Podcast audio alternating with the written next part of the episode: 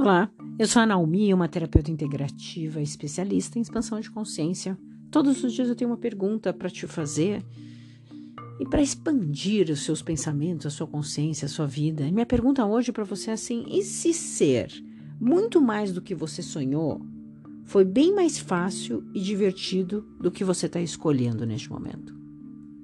Às vezes a gente para em uma ideia e acha que vai ser difícil aquilo. E a gente programa a nossa mente para que seja difícil. E de repente, aquilo que você está programando na sua vida, o teu sonho, né? É, que é tão distante, que talvez seja até impossível, nossa, eu vou ter que trabalhar muito.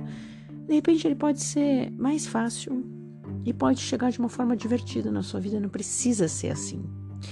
E existem muitas vezes as pessoas que acabam descobrindo que a melhor forma dela ganhar dinheiro é fazendo algo que ela gosta, né? Que todo mundo fala, mas não é só aquilo que ela gosta, é o que é divertido.